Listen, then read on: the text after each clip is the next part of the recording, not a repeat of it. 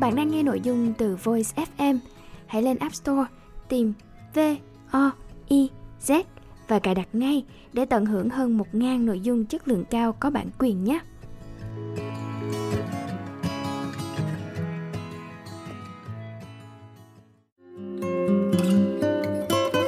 Voice, lắng nghe mọi lúc, bên bạn mọi nơi.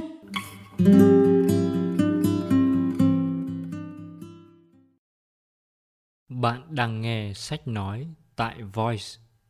Tác phẩm Tuyển tập truyện ngắn Vũ Trọng Phụng Tác giả Vũ Trọng Phụng Cái ghen đàn ông 1937 Chờ cho người ấy trổ tài hùng biện đã chán chê đi rồi Giao đài mới bỏ tờ tạp chí xuống bàn và nói Không, người ta chẳng nên thật thà Nhất là khi người ta đang yêu nhau Tuy rằng chẳng ai lại hoàn toàn thật thà với ai bao giờ. Điều ấy thì ai cũng thừa biết. Vậy mà người nào cũng cứ ao ước sẽ có kẻ thật thà với mình thì có lạ không? Khôi hài nhất là khi ta thấy ai có vẻ hơi thật thà với ta, chỉ hơi hơi thôi, ta cũng lấy làm sung sướng lắm. Những kẻ đương lăn lóc trong tình trường cũng vẫn có cái ảo tưởng là đôi bên hoàn toàn thật thà với nhau. Tựa hồ sự thực làm cho ta sung sướng như ta trúng số độc đắc. Này, các anh, thôi đừng ai nên để cái lòng thật thà của người ta yêu đi kèm với hạnh phúc. Nó tai hại lắm. Nó chỉ phá hoại chứ chẳng kiến thiết bao giờ. Nghe đến đây, lê văn thư một người lúc nào cũng lạc quan bèn nổi giận mà rằng Cha, một người đàn bà như giao đài mà lại để ở miệng thốt ra những lời lẽ đáng buồn đến như thế nữa ư. Này, chị giao đài, coi chừng kẻo mà chị sẽ trở nên một thứ quái vật. Giao đài chỉ cười nhạt, lại khoan thai nói thêm. Nghĩa là cũng như mọi người, phải không các anh? Người ta, ai không là một thứ quái vật? Không để ý, Lê Văn Thư lại sốt sắng tiếp.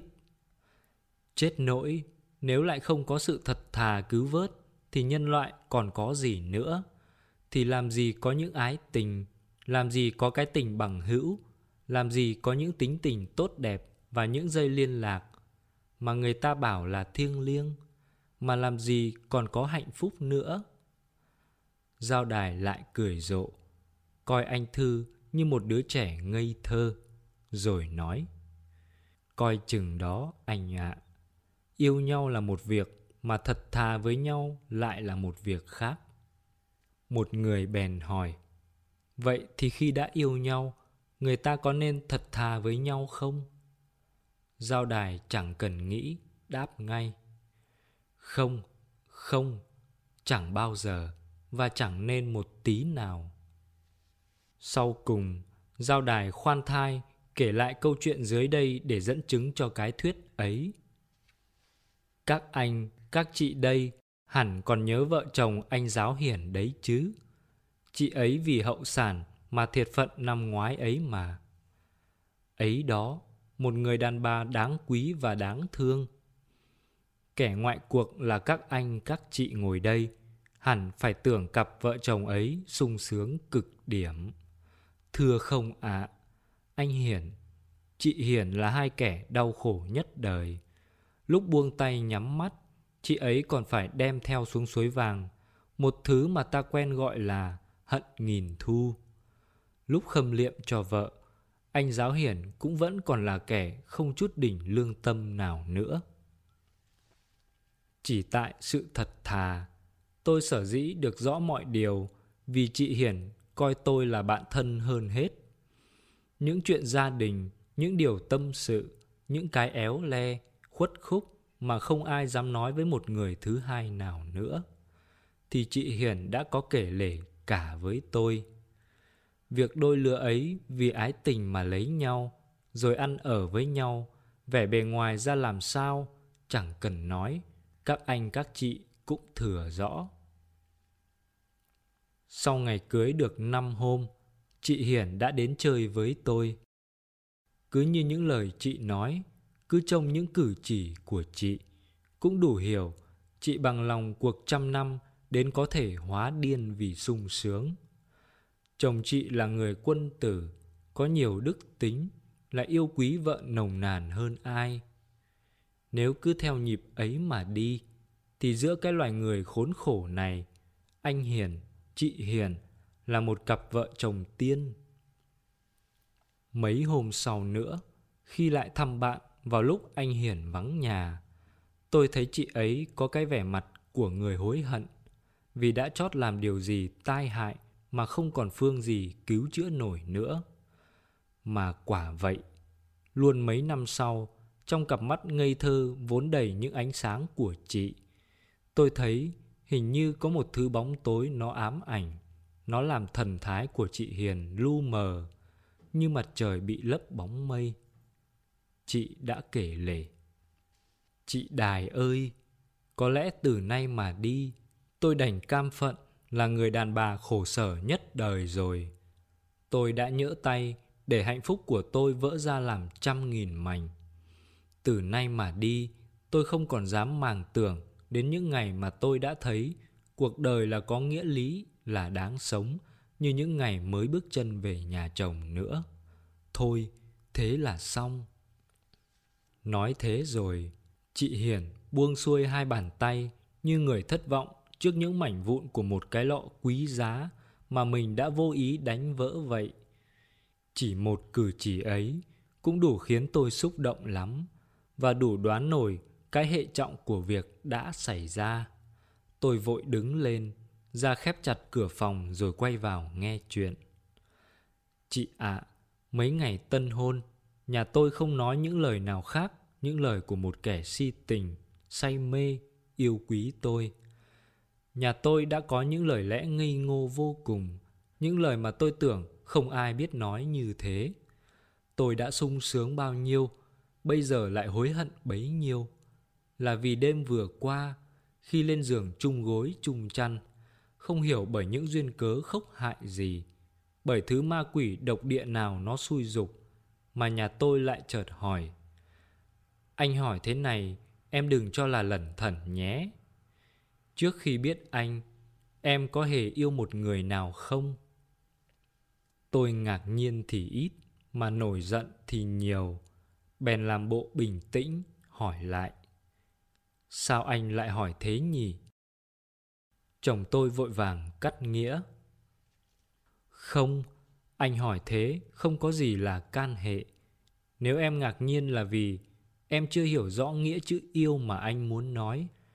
Yêu đây chẳng phải là thư từ đi lại, rồi làm những điều mà đức hạnh phải kết tội đâu.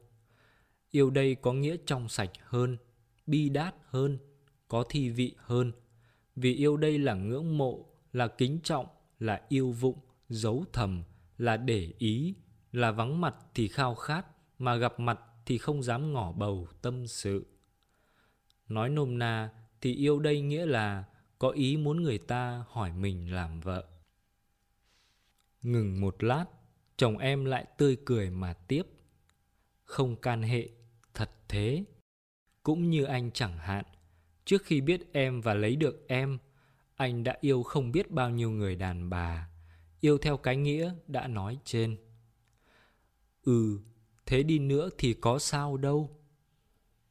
Việc gì có thành sự thực hiển nhiên thì mới đáng kể, và nếu anh nói thế, chính là vì đối với em anh muốn xử sự đặc biệt. Nghĩa là cho em được hưởng cái lòng thật thà, có một không hai của bọn đàn ông, phần nhiều ích kỷ, gian ngoan. Ngây ngô em hỏi lại, sao bỗng dưng anh lại thật thà như thế?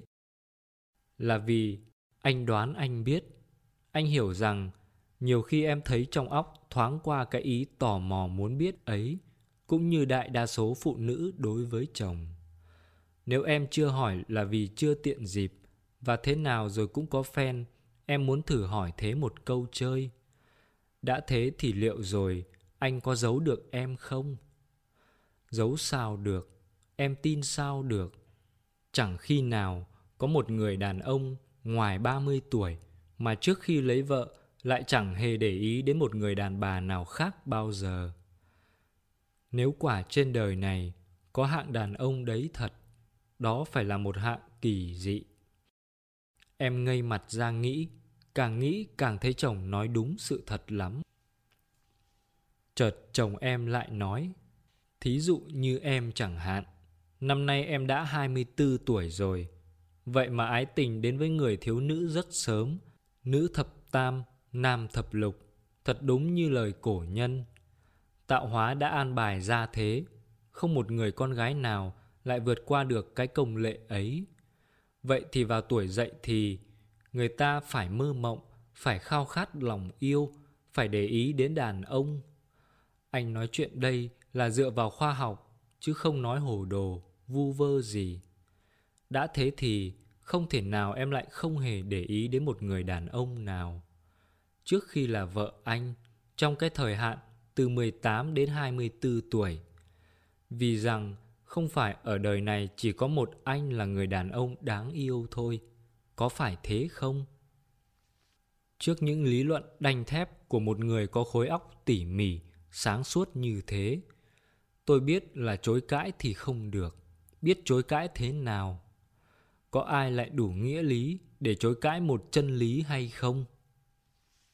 Và chăng chồng tôi đã bảo là không can hệ mà muốn yêu chồng một cách hoàn toàn. Tôi tưởng không còn cách nào khác là đem lòng thật thà của mình mà dâng lên.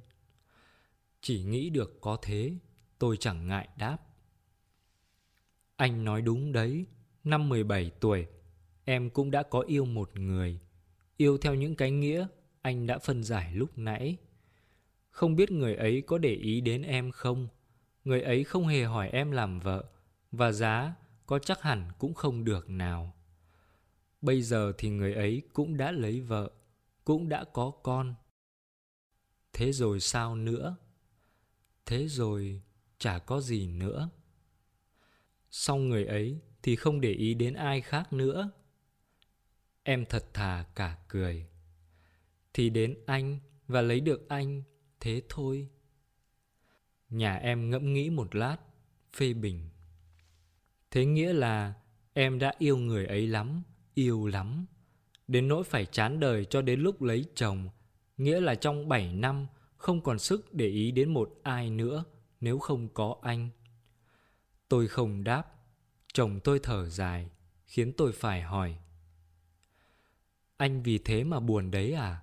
Sao anh ác thế? Sao anh lại bắt em phải thật thà với anh, để rồi làm em phải đau đớn? Nhưng nhà tôi đứng lên, thản nhiên. Việc gì mà buồn? Có người đàn bà nào mãi cho đến lúc lấy chồng mà cũng còn nguyên cái trinh tiết tinh thần bao giờ? Tôi chỉ cần sau khi lấy tôi rồi thì vợ tôi không tư tưởng đến ai nữa, thế thôi. Rồi chúng tôi nói những chuyện khác, mãi cho đến lúc cả hai cùng ngủ. Nhưng mà ba giờ đêm, chợt thức dậy, tôi thấy nhà tôi, chị ạ. Nhà tôi ngồi ở bàn, hai tay bịt lấy thái dương, tôi vùng dậy, hỏi một cách run sợ. Anh, anh nghĩ ngợi đấy à? Tôi muốn thả nhà tôi nói nặng, còn hơn chỉ thản nhiên đáp một cách độc địa thế này. Có thế. Lúc ấy tôi bực lắm, bao nhiêu nỗi phẫn uất của giống đàn bà đã mấy nghìn năm bị áp chế, bị bó buộc vào vòng nô lệ của giống đàn ông ích kỷ, hình như dồn cả vào óc tôi. Tôi bèn nói. Thế tại ai gây ra chuyện ấy?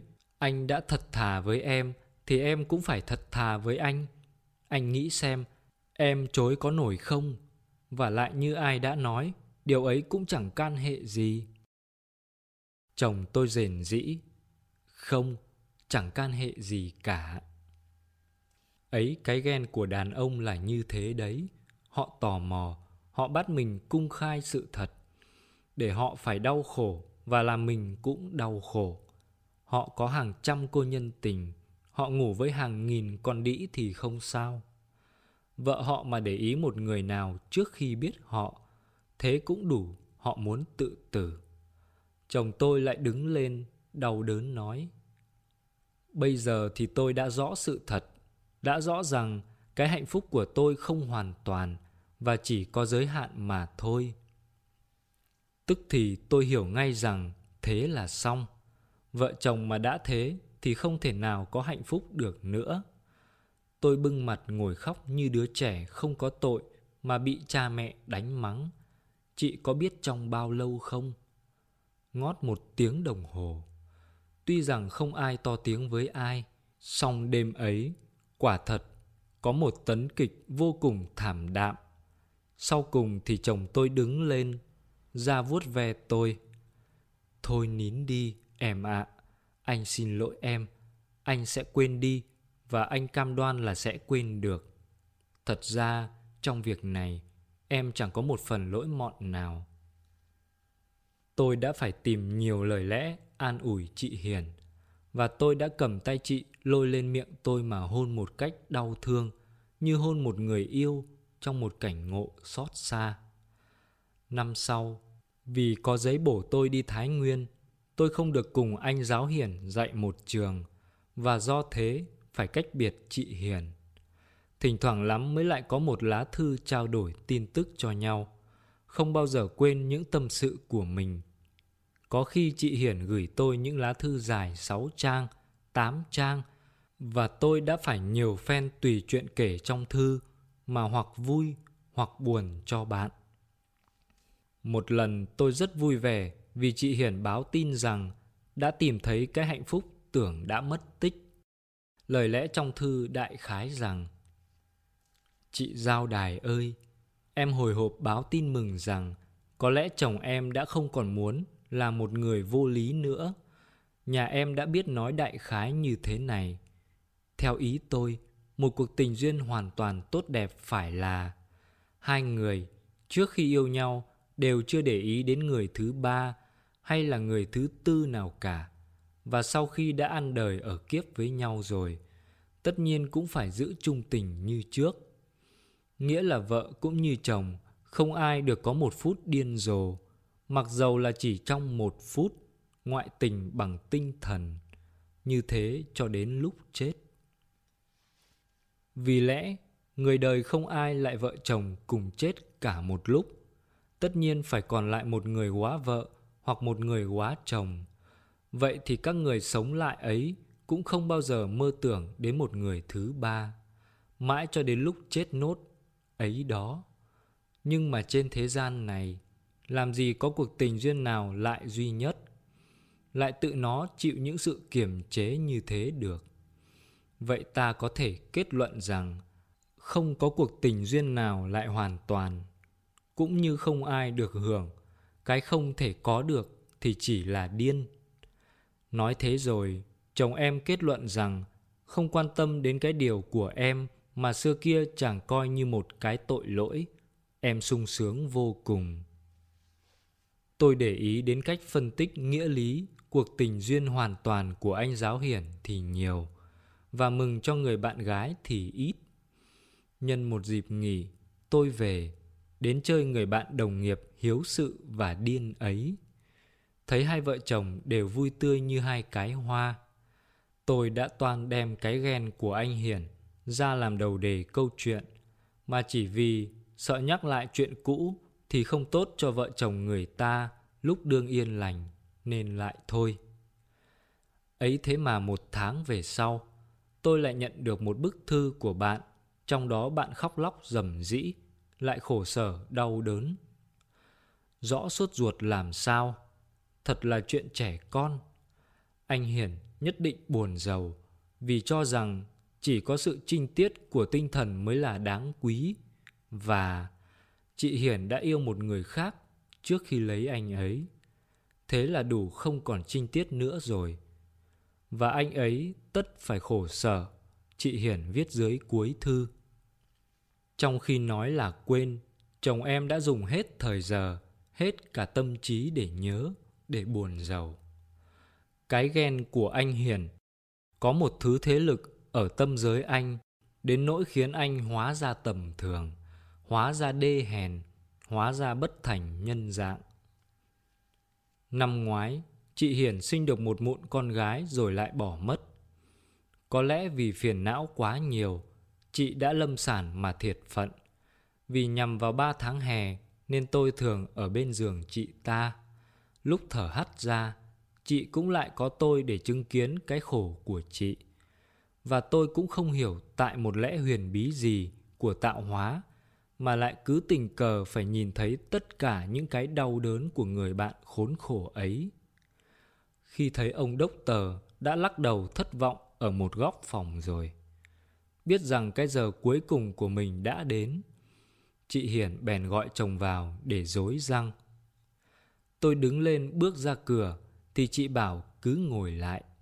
Trước mặt tôi, chị Hiển kéo hai bàn tay của chồng về lòng.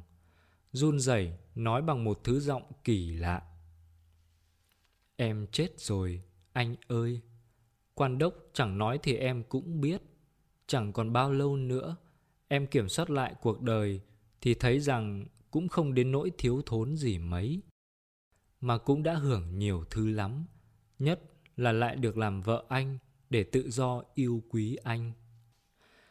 Em có thiếu thì chỉ thiếu cái lòng yêu của anh. Không phải cái yêu thương, nhưng mà cái yêu hoàn toàn của anh mà thôi.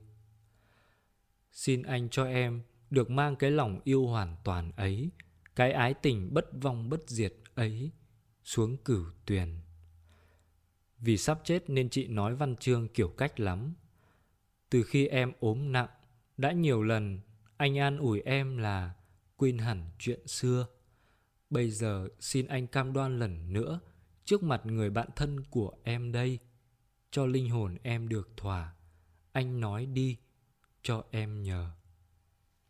Vào trường hợp này, trí người ta thông minh sáng suốt lắm, vì rằng khi thấy chồng ôm đầu nghĩ ngợi thì chị nói một cách xót xa. Giời ơi, thì ra anh không yêu em, anh chưa quên hẳn chuyện xưa, anh còn phải nghĩ lâu như thế cơ mà. Tôi dùng mình run sợ vì thấy anh hiển đáp. Phải, anh đã nghĩ, bây giờ nói thế nào, chắc em cũng không tin đâu. Đấy em xem, anh không thể thật thà với em được. Người vợ đáng thương ấy nấc lên mấy cái thì người chồng chữa một cách đã quá muộn. Tuy vậy anh cũng vẫn yêu em vì anh còn có bổn phận của một người chồng. Chị Hiền nấc lên một cái cuối cùng, thế là tắt nghỉ. Và cách đấy một phút, chị còn ai oán nhìn tôi. Cái nhìn ấy phân vua với tôi về những sự thống khổ của một linh hồn phải ôm một mối hận để lên cái thế giới của những linh hồn. Giao đài thuật chuyện xong thì im lặng để chờ mọi người bình phẩm. Một người trong bọn chúng tôi đứng lên bực tức nói Tội nghiệp, một cuộc tình duyên như thế mà để đến nỗi một điều nhỏ mọn vô nghĩa lý như thế phá hoại được. Một người khác nói tiếp vì ái tình là một vật mỏng manh, chóng hỏng và dễ vỡ. Người thứ ba thở dài mà rằng cái anh chồng trẻ con đáng khôi hài như thế mà không ngờ là một tác giả của tấn thảm kịch như thế. Người thứ tư nói Tôi, tôi muốn nói rằng người vợ ấy không thật thà với chồng ngay từ lúc mới bước chân về nhà chồng. Nhưng anh Lê Văn Thư đứng lên hậm hực. Nhưng mà tôi thì tôi muốn cái thằng chồng khốn nạn ấy không nên thật thà với vợ nó nữa vào lúc vợ nó đã thở hắt ra. Giao đài mỉm cười phân vua cả bọn. Ấy đấy, anh Thư bây giờ đã phản đối cái anh Thư lúc tôi chưa kể chuyện rồi đấy nhé. Sao anh không chủ trương cái lòng thật thà mãi đi? Tưởng chừng không ai phê phán gì nữa. Sắp nói sang chuyện khác, thì chị giáo Bích một người từ nãy chưa nói gì, đứng lên cầm cái chặn giấy gõ xuống bàn như lúc ra lệnh im lặng cho học trò và hỏi cả bọn. Các anh các chị nghĩ về anh giáo hiển ấy thế nào? Một người đàn ông mà tầm thường như thế ư? Mà khi người ta đã ghen đến như thế, thì liệu người ta còn có biết được cái hạnh phúc nữa không? Ừ, ghen đến thế thì cuộc đời có thấy sướng gì nữa không? Vì chị giáo Bích cũng sắp lấy chồng, nên người ta mỉm cười, nhìn nhau một cách kín đáo và nói lảng sang chuyện khác. Đông Dương Tạp chí số 13 ngày 7 tháng 8 năm 1937.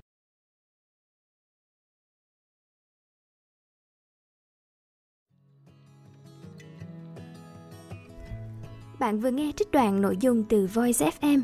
Hãy lên App Store tìm V O I Z và cài đặt ngay để nghe trọn vẹn nội dung này và hàng ngàn nội dung khác nhé.